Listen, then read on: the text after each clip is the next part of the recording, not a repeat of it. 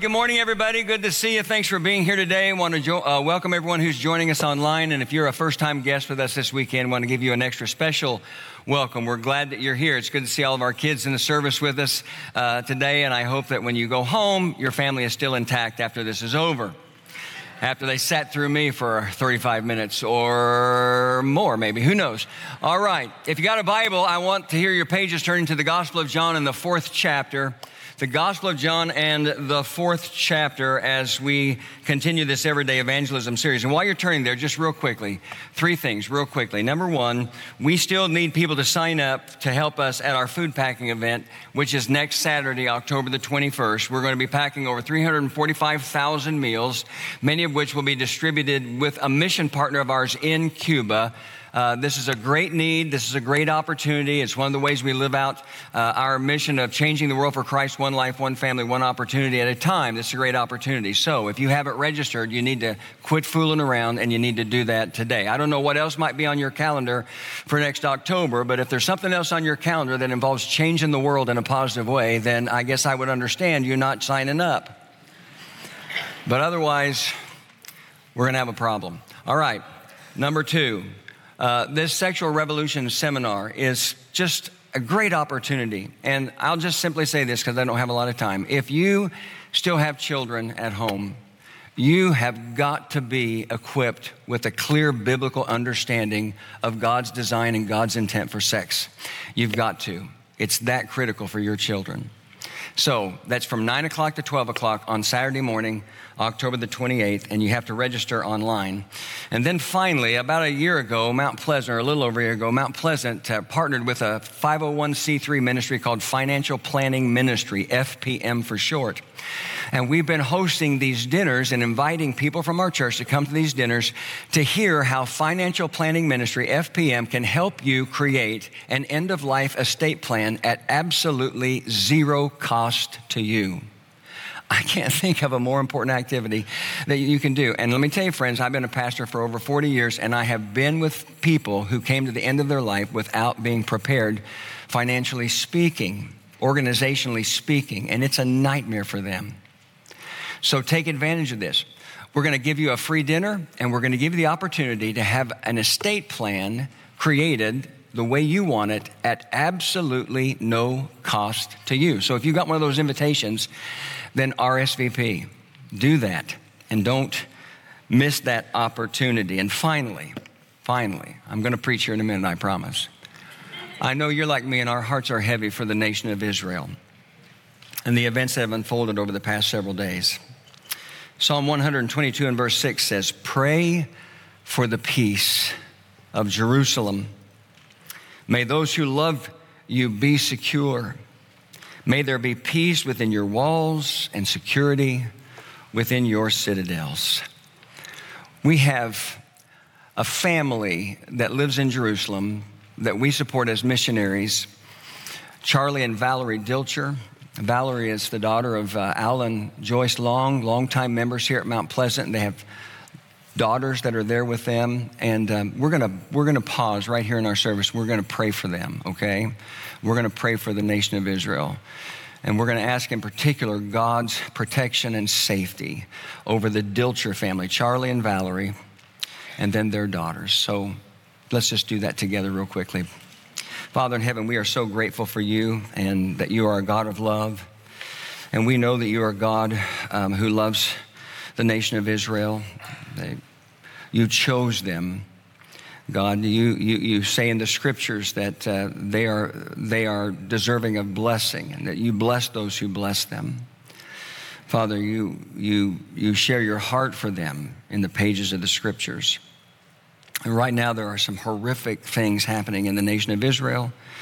Been so much violence and so much mayhem, unthinkable, horrific. And so we pray for peace in Israel. We pray for your perfect will to be done. We pray, Father, for your protection over the Dilcher family. Uh, we pray, Father, that you would keep them safe. And we pray, Father, that you would just do what you do as the sovereign God of the universe, and that you would help us to trust you. We love you. We pray that in Jesus' name. And everyone agreed and said, Amen. You know, there are three things that really define Mount Pleasant Christian Church on the most practical level. That is our vision, our mission, and our core four values. Our vision is to be a church that is locally focused and globally engaged with an undeniable impact for Christ.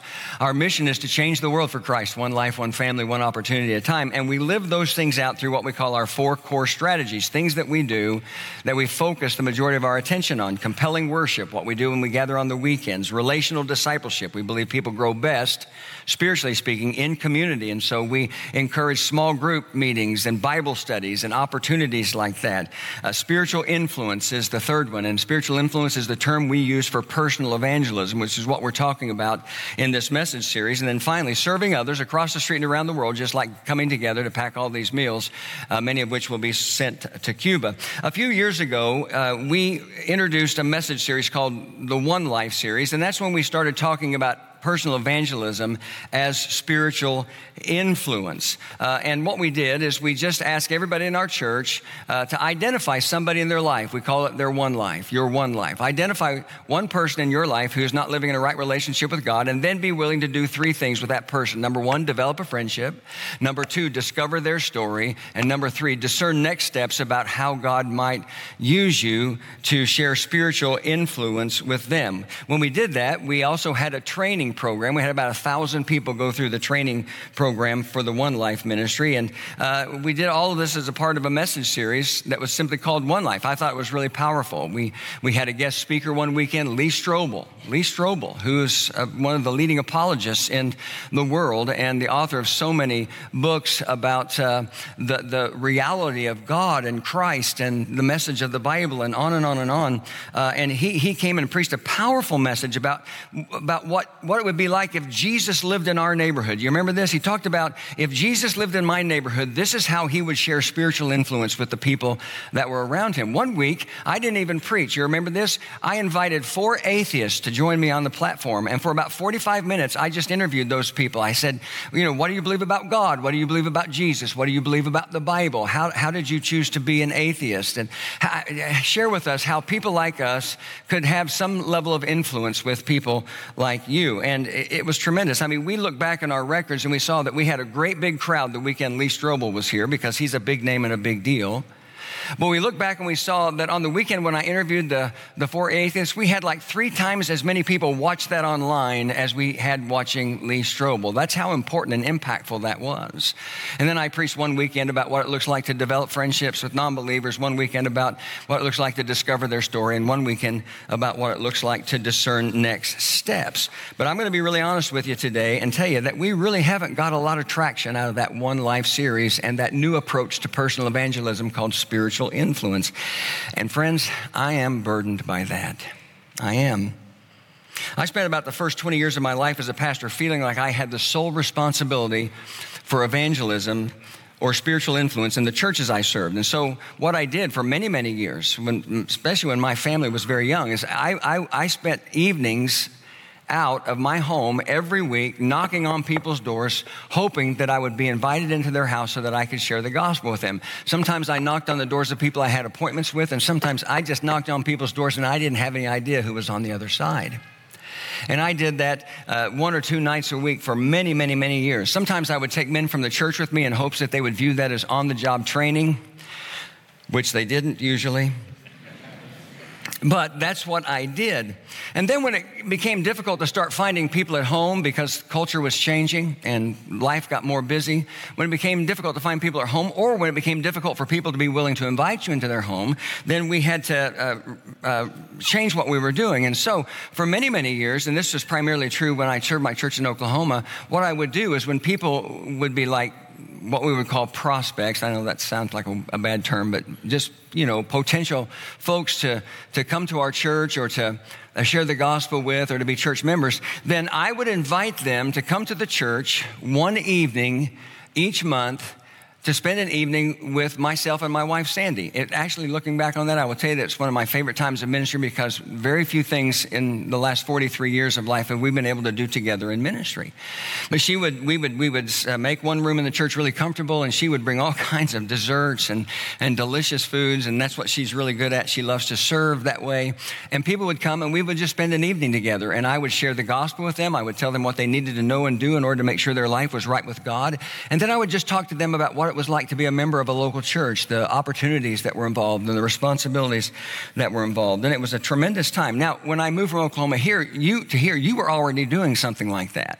You called it a membership inquiry class. I think an evening with Pastor Chris and Sandy sounds a little bit more inviting.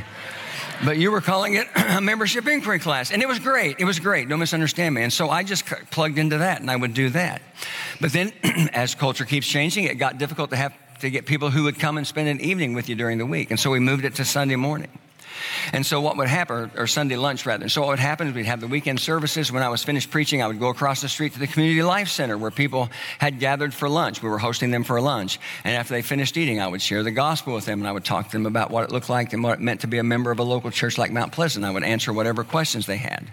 And then when that got difficult, we moved it to Sunday morning and now we do it on Sunday mornings at nine o'clock and I don't get to be involved at all. I've just been slowly phased out of the thing from beginning to the end. And that's what we do. That's what we do. In addition to that, over the years, uh, our services and our programs as a, as a large church uh, have attracted a lot of people, and we would always follow up on those people. But listen, life is different today in 2023. It's different today because we live in a post Christian culture today.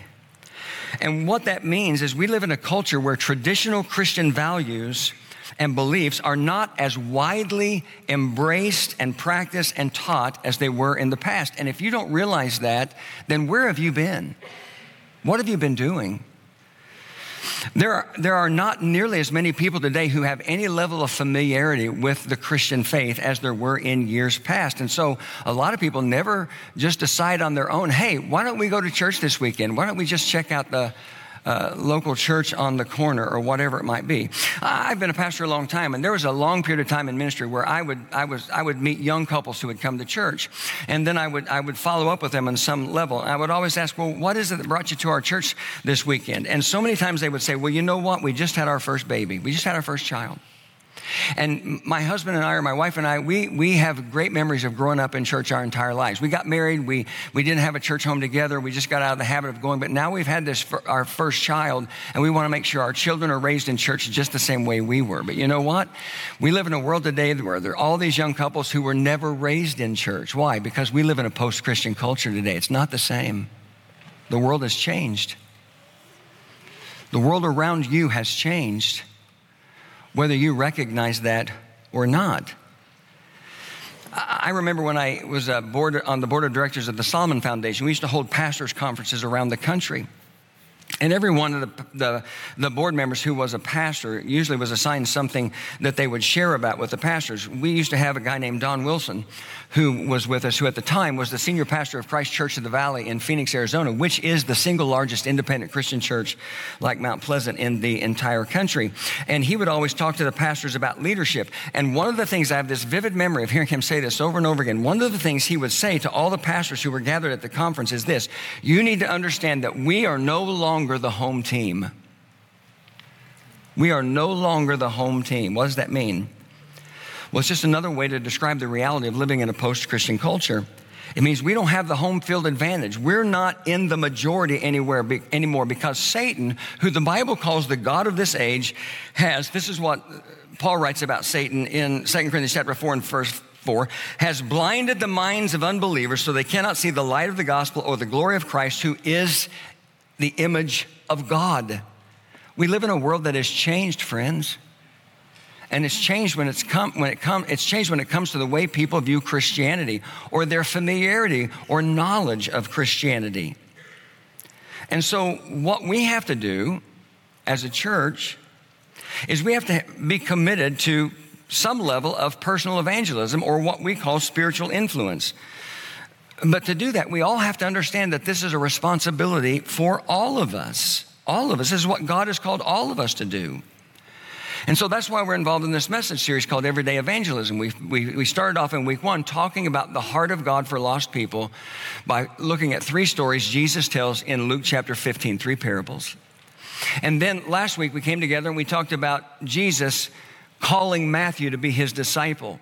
And we focused on the fact that when Jesus was having dinner in Matthew's home with other tax collectors and sinners, the religious leaders were incensed they couldn't understand it. They, why, why does your, they said to the disciples, why does your teacher spend his time with such scum of the earth, basically?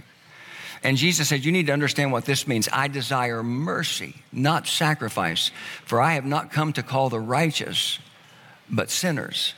And we talked about how mercy, the mercy of God, viewing people with mercy in their situation, in the reality of their life, is a key part of everyday evangelism. Well, as we come to week three, I just want to share with you as practical a message as possible about what everyday evangelism, everyday spiritual influence needs to look like in your life and mine. And that brings us to John chapter 4. So if you've got your Bibles open and you're able, I want to invite you to stand with me for the reading of the scripture. John chapter 4 tells the story of Jesus and a Samaritan woman. And it's a long passage. It's 42 verses. We're not going to read all 42 verses, but brace yourself. We are going to read 26. So suck it up. Here we go. the Pharisees heard that Jesus was gaining and baptizing more disciples than John, although in fact it was not Jesus who baptized, but his disciples. When the Lord learned of this, he left Judea and, and went back once more to Galilee. Now he had to go through Samaria, so he came to a town in Samaria called Sychar near the plot of ground Jacob had given to his son Joseph. Jacob's well was there, and Jesus, tired as he was from the journey, sat down by the well. It was about the sixth hour.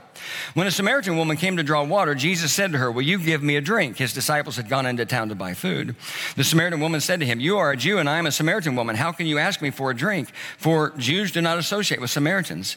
Jesus answered her, If you knew the gift of God and who it is that asks you for a drink, you would have asked him, and he would have given you living water. Sir, the woman said, You have nothing to draw with, and the well is deep. Where can you get this living water? Are you greater than our father Jacob, who gave us the well and drank from it himself, as did also his sons and his flocks and his herds? Jesus answered, Everyone who drinks this water will be thirsty again, but whoever drinks the water I give him will never thirst. Indeed, the water I give him will become in him a spring of water welling up to eternal life. The woman said to him, Sir, give me this water so that I won't get thirsty and have to keep coming here to draw water. He told her, Go call your husband and come back. I have no husband, she replied. Jesus said to her, You're right when you say you have no husband. The fact is, you've had five husbands, and the man you, are, you now have is not your husband. What you have just said is quite true. Sir, the woman said, I can see you are a prophet. Our fathers worshiped on this mountain, but you Jews claim that the place where we must worship is in Jerusalem. Jesus declared, Believe me, woman, a time is coming when you will worship the Father neither on this mountain nor in Jerusalem.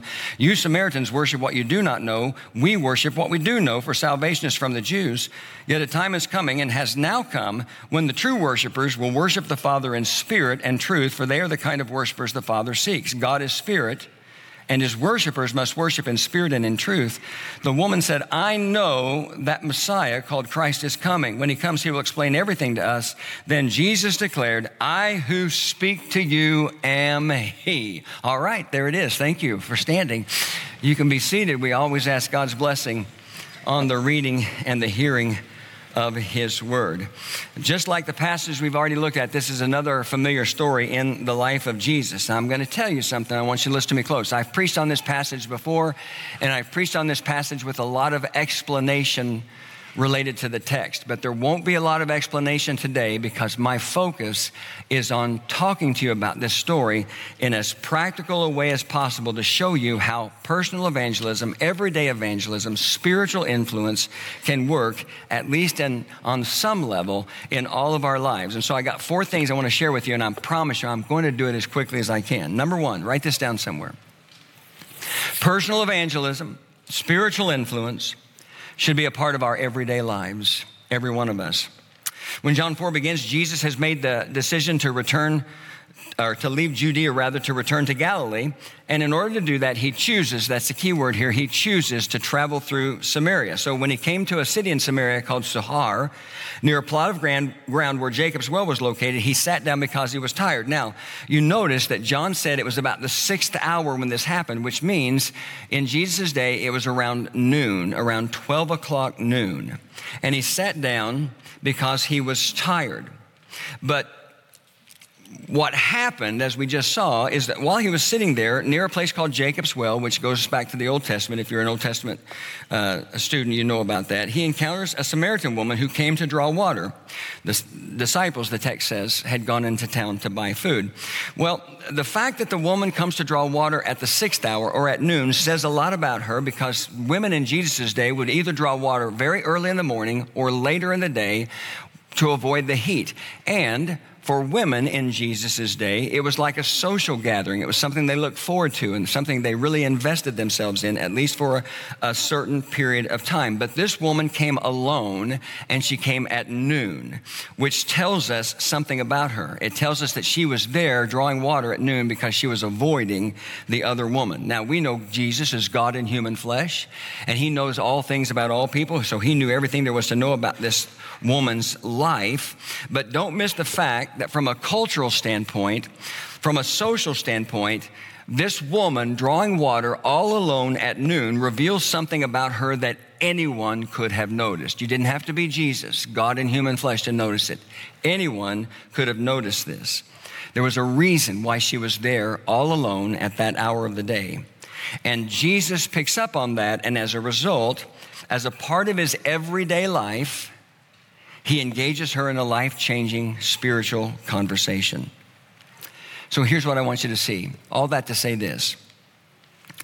We often think of evangelism or spiritual influence as something that happens in some kind of a planned, pre planned, or programmed way. But Jesus shows us that it needs to be a part of our everyday lives. It needs to be a way of life for all of us who are followers of Christ, every one of us. So let me just ask you this question What would happen if we lived, I'm talking about you, I'm not talking about some unnamed, unseen group of Christians somewhere else. I'm talking about you, and I'm talking about me. What would happen if we lived our lives with a daily awareness that every single person we encounter throughout the day could be someone who is just waiting to hear the good news about Jesus? What would happen? We, we stopped reading our, our story at verse 26. If we were to read on in John chapter 4, we'd see a little bit later when the disciples came back, they have a conversation with Jesus and they urge him to eat something. Uh, they're surprised to find him talking to a Samaritan woman, but they urge him to eat something. And this is how Jesus replies in John chapter 4 and verse 34. He says, My food is to do the will of him who sent me and to finish the work. And then in John 35, he goes on and says this pay attention. He says, Do, do you not say four months more and then the harvest? I tell you, open your eyes and look at the fields. They are ripe for harvest. In other words, they are ripe for harvest right now. And if we were to really highlight something that Jesus says there, he was, it would be the fact that he says, I tell you, open your eyes. And that's what so many of us need to do in our lives every single day. Open our eyes and see that the fields all around us are ripe for harvest. Sometimes spiritual influence, everyday evangelism, just takes paying attention to the people who are around us. I probably told you this story over the years. I lose track of everything that I've told you or not told you. But when I, when I first started at my church in Oklahoma, there was a convenience store right across the street called Get and Go. And every every weekday morning, I would go into that convenience store and buy a newspaper. I haven't bought, I can't even tell you the last time I bought a newspaper. Does anybody here, just out of curiosity, still buy a newspaper every day? Don't be ashamed. I, you're my hero if you do. Okay, thank you. I mean, because we just we don't need it anymore, right? But back back then, uh, you know, that was the way you got the news. That's the way I found out about what's going on in the world. Uh, and so I bought a newspaper every day. Uh, sometimes maybe I'm out and doing some chocolate covered donuts, but a newspaper for sure. every single day, every day. Well, the same guy worked behind the counter every day when I went in there, and he had a name tag on. His name was Robert. And uh, over the course of time, you know, I going in there every morning, I just Robert and I just started talking. I didn't go in there thinking, you know, I hope that I meet somebody in here that I can forge a relationship with that might end up with some kind of spiritual influence. We just started talking. How you doing today? You've been working hard. What's going on in your life? You know, blah blah. And I learned that he had a wife named Pam. They didn't have any children at the time.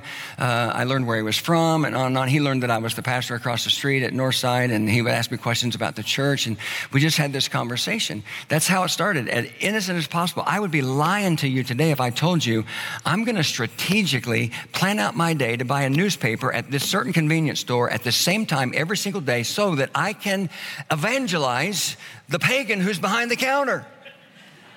That's not the way it was. I just went in there every day and started talking to him, and he started talking to me. But over the course of time, I baptized both him and his wife, and when their two boys were born, I held them in my arms and I dedicated them in the church service. Sometimes spiritual influence is as simple as just paying attention to the people that are around you. And let's be honest, life, as busy as it has become for so many people, sometimes gets in the way of that. And maybe the best thing that most of us could do is just take a step back from ourselves and say, listen, I'm going to proceed in a different way, and I'm going to start to notice the people in my life because this is an everyday activity. This is a part, this should be a part of our lifestyle as followers of Christ. Write down the second thing. The second truth I see in this familiar story is that the gospel, which is a word that just simply means the good news about Jesus, the good news that Jesus came into the world to give us the opportunity for a new and a better life in relationship with God. The gospel, the good news about Jesus, is for everyone, no matter their circumstance. You go back to John chapter 4 and you look at verses 7 through 10. Jesus is sitting there by Jacob's well because it's, it's noon, it's hot, and he's tired. And it says, When a Samaritan woman came to draw water, Jesus said to her, Will you give me a drink? His disciples had gone into town to buy food. The Samaritan woman said, You are a Jew and I am a Samaritan woman. How can you ask me for a drink? For Jews do not associate with Samaritans. And Jesus answered her, If you knew the gift of God and who it is that asks you for a drink, you would have answered him and he would have given you living water. Now, listen to me. It might seem simple, but I want you to pay attention. Notice the scripture goes out of its way to make it known that Jesus is having a conversation with a Samaritan woman. John, in recording this story, even goes so far as to plainly tell us that Jews do not associate with Samaritans. He added commentary at the end of verse 9 where he literally says that. Why didn't Jews and Samaritans have any contact with each other? Well, the short explanation is Samaritans were considered to be compromisers by the Jews because they were descendants of Jews who had intermarried with Gentiles. Now, there's way more to that story than we have time to talk about, and it takes you all the way back to the Old Testament to see its origins, but that's a simple and accurate explanation. So, for a Jewish man, to talk to a Samaritan woman was absolutely unheard of because Samaritans were considered absolutely unworthy of the interest or the attention of any Jews. In fact, most of the Jews hated the Samaritans so much they wouldn't have done what Jesus did. They would not have traveled through Samaria to get to where they were going. But here was Jesus, the Son of God, God in human flesh, sitting at Jacob's well engaging a Samaritan woman in conversation, unheard of, because of who he was and who she was, because of how he, as a Jew, was supposed to view her. Here's a difficult but important question Have you ever, and we be, let's all be honest, have you ever made a judgment about someone based on their appearance, their associations, or their lifestyle. I'm talking about a judgment that would keep you from ever engaging that person in any personal or meaningful way. What's your honest answer? My honest answer would be I have, and I'm not proud of it. I don't know if you're in one of our um, Mount Pleasant small groups, our home groups, but um, um, I, have been in the same group. I've led the same home group for, for many, many years, and, and it's a wonderful group of people. Um, Sandy and I love them all so much, and we uh, are so connected. We meet every Monday night in, in our home, and uh, we're one of the home groups that, that for our study time, we take a lesson that comes from the weekend sermon uh, that helps us to talk about it on a little bit of a deeper level. That's what we do. And so last week, because the message was about uh, Jesus calling Matthew as a disciple, and Jesus had that verse where he said, I desire mercy, not sacrifice, one of the questions on our take home lesson was on a scale of one to 10, how merciful are you? How would you answer that question? Uh, in relation to other people, people you know, people you don't know. On a scale of one to 10, how merciful are you? Well, I was sitting in my office on Monday and I was going through the questions because I lead the discussion. And I got that question. I'm like, okay, well, I think I'm pretty good on this. I think I'm pretty merciful. And then at the end, I just gave myself a seven, which is not a bad score. But let's be honest, when it comes to a believer, that's not a great score either. And here's why I gave myself a seven because I came to the conclusion that I am very merciful for people who are victims. I am not very merciful for people who cause their own problems, who create their own circumstances, who repeat bad choices over and over and over again. But do you think that from Jesus' perspective, that's how we should qualify our answer?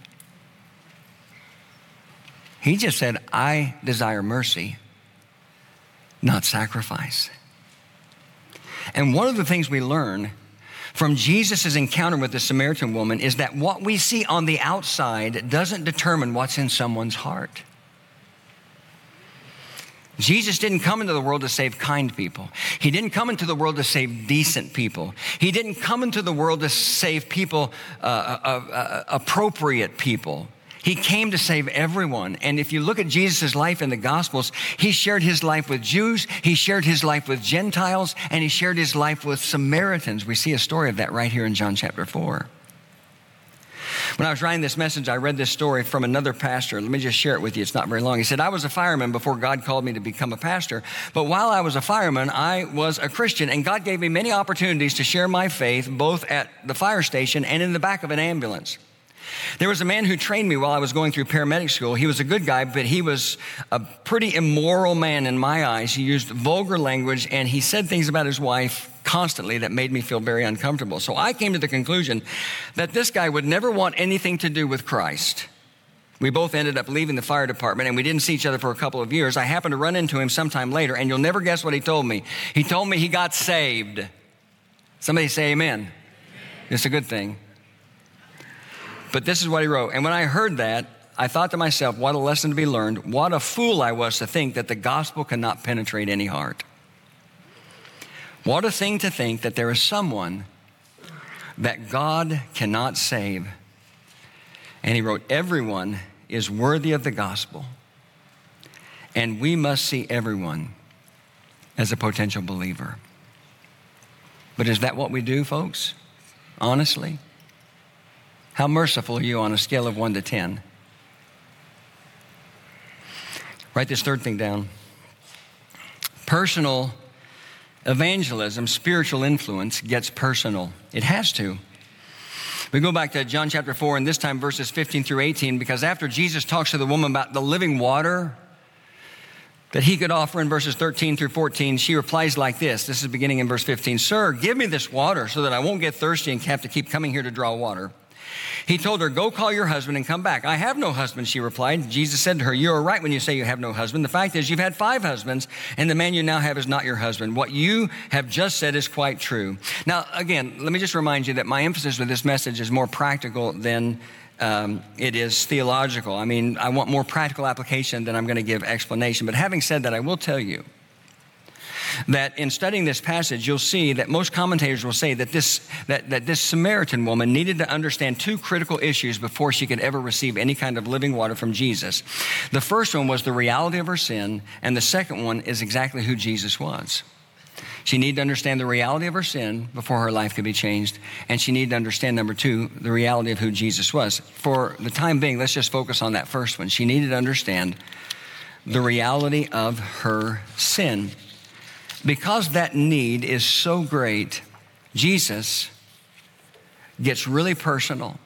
Remember, Jesus who knows all things, Jesus who knew everything about this woman, because Jesus is no ordinary man, he was God in human flesh, said, Go call your husband. And that's the transition he uses to get her to begin to understand why she had this need for living water. And he doesn't beat around the bush, he gets right to the point by drawing out and exposing the reality of her sin, the thing in her life that created such a deep need for her. And I think it's safe to say that this woman, even though she, she knew that the life she was living was not very orthodox, she probably didn't understand how significant that really was until this moment in this conversation with Jesus. There is something that every single person in the world has in common with this Samaritan woman, and that is the desperate need we all have to experience the living water that only Jesus offers. So when we share the gospel with someone, when we talk to somebody about their life being changed by Jesus, we need to do what Jesus did. We need to be willing to say, in essence, what Jesus said, even though he didn't use these exact words. Basically, what Jesus did is he said, What are you going to do about your sin? We can't ignore the reality of your sin. In John Ensor's book called The Great Work of the Gospel, he tells a story about when he was a teenager. He was in a department store and he stole a hat. He'd never done anything like that before, but for some reason, he stole a hat. But the store manager saw him and stopped him on the way out. And the store manager looked at him and he could tell that he wasn't some kind of a hardened criminal. And so what he did was he took down the boy's uh, personal information and he said, I want you to go home and tell your mom and dad exactly what happened. And if I don't hear from your mom and dad uh, by tomorrow, then I'm going to contact the police and we're going to settle it that way. And so he writes in the book that he went home and he decided to suck it up and take his lumps, and he told his mom and dad what had happened. And then he writes in his book To this day, I remember what my 18 year old sister said when she heard me confessing. This is what she said How totally embarrassing. I've got a brother who's a thief.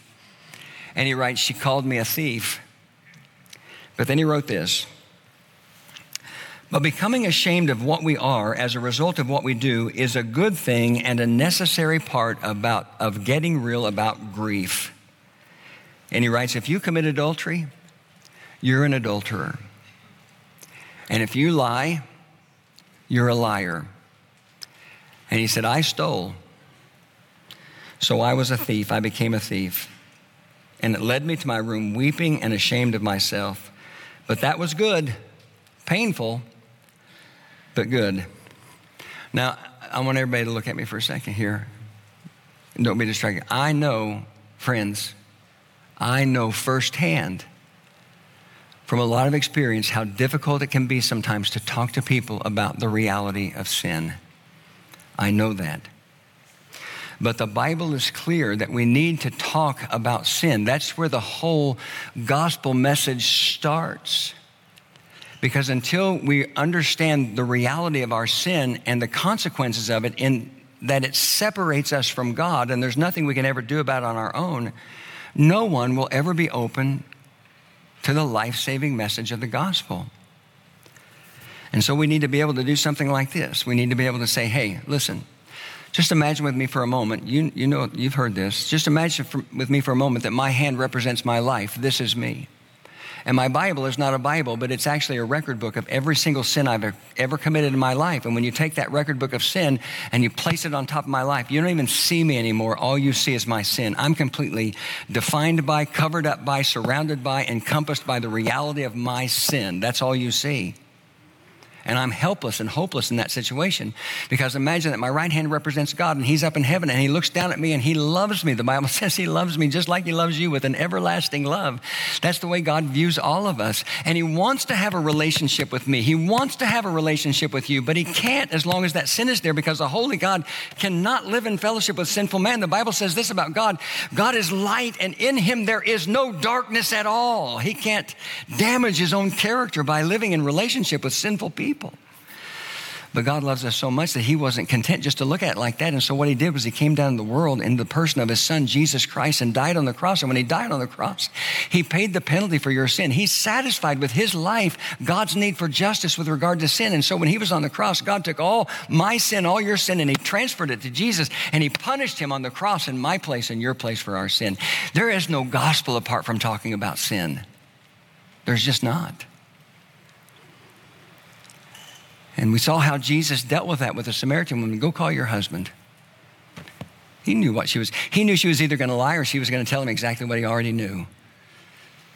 And you have to deal with sin. You can't share the good news with someone unless you talk about the reality of sin, which means sometimes you have to get personal. Personal evangelism sometimes has to be personal. And finally, number four, I'm in the red, but not as deep in the red as I was last night. The only qualification for sharing the good news, the gospel, the only qualifi- qualification you or I or anyone needs is your own life changing encounter with Jesus. That's it. We go back to John chapter 4, verses 25 and 26, because after the woman acknowledges that Jesus is a prophet, I mean, how else would he know all this about her if he weren't a prophet? Uh, and after she becomes convicted by her sin, she tries to engage him in a conversation that is based on, well, where, where should I go to worship God? But Jesus cuts through the question, this is my paraphrase, by basically saying, listen, the place of where we worship God isn't the issue. The issue is whether or not you're going to be able to worship God in spirit and in truth. And then in verse 25 through 26, the woman says, listen to this. I know that Messiah, called Christ, is coming. When he comes, he will explain everything to us. Then Jesus declared, I who speak to you am he. Remember what I said the commentator said? Before this woman could really experience living water, she needed to understand the reality of her sin and she needed to understand exactly who Jesus was. And he says, Listen, I'm that guy. I'm the Messiah. I'm your only hope. I'm him.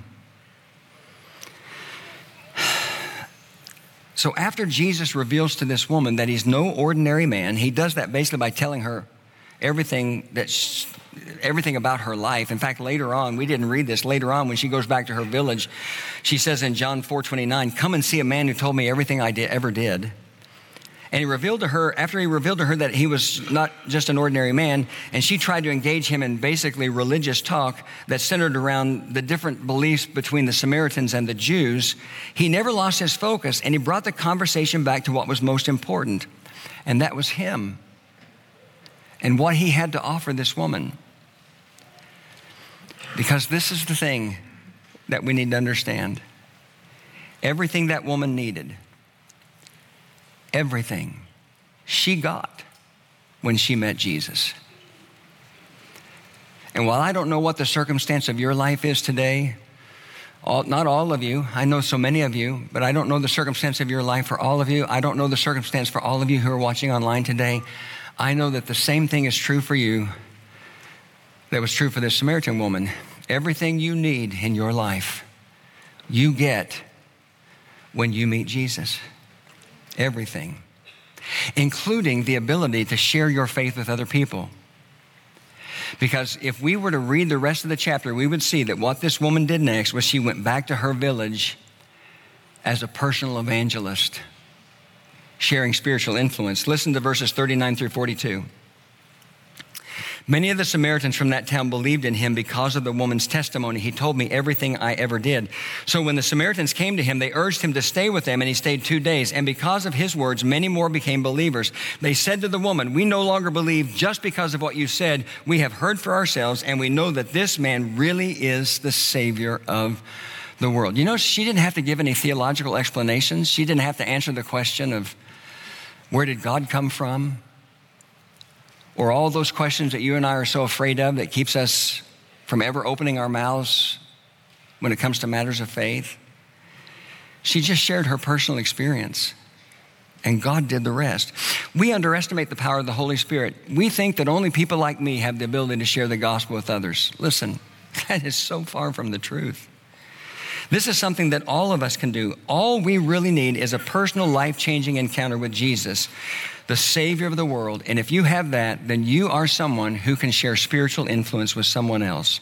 I'm going to close like this. I'm sorry I'm, i went over time today, the team can get ready to come. We're going to baptize a man in our 1045 service who is going to be in that baptistry because a woman in our church paid attention to a woman who came into the store she worked over and over and over again and eventually just engaged her in casual conversation, which got deeper and deeper, which led to an invitation to church, which led to her going and picking up her, her and her husband and bringing them to church, which led to him making the decision to surrender his life in complete faith and trust to Jesus. Now, I know this woman, she is not a particularly aggressive woman in any way, shape, or form. She is just a woman who, in the course of her everyday life, listen to me, paid attention. She just paid attention to the people who were around her.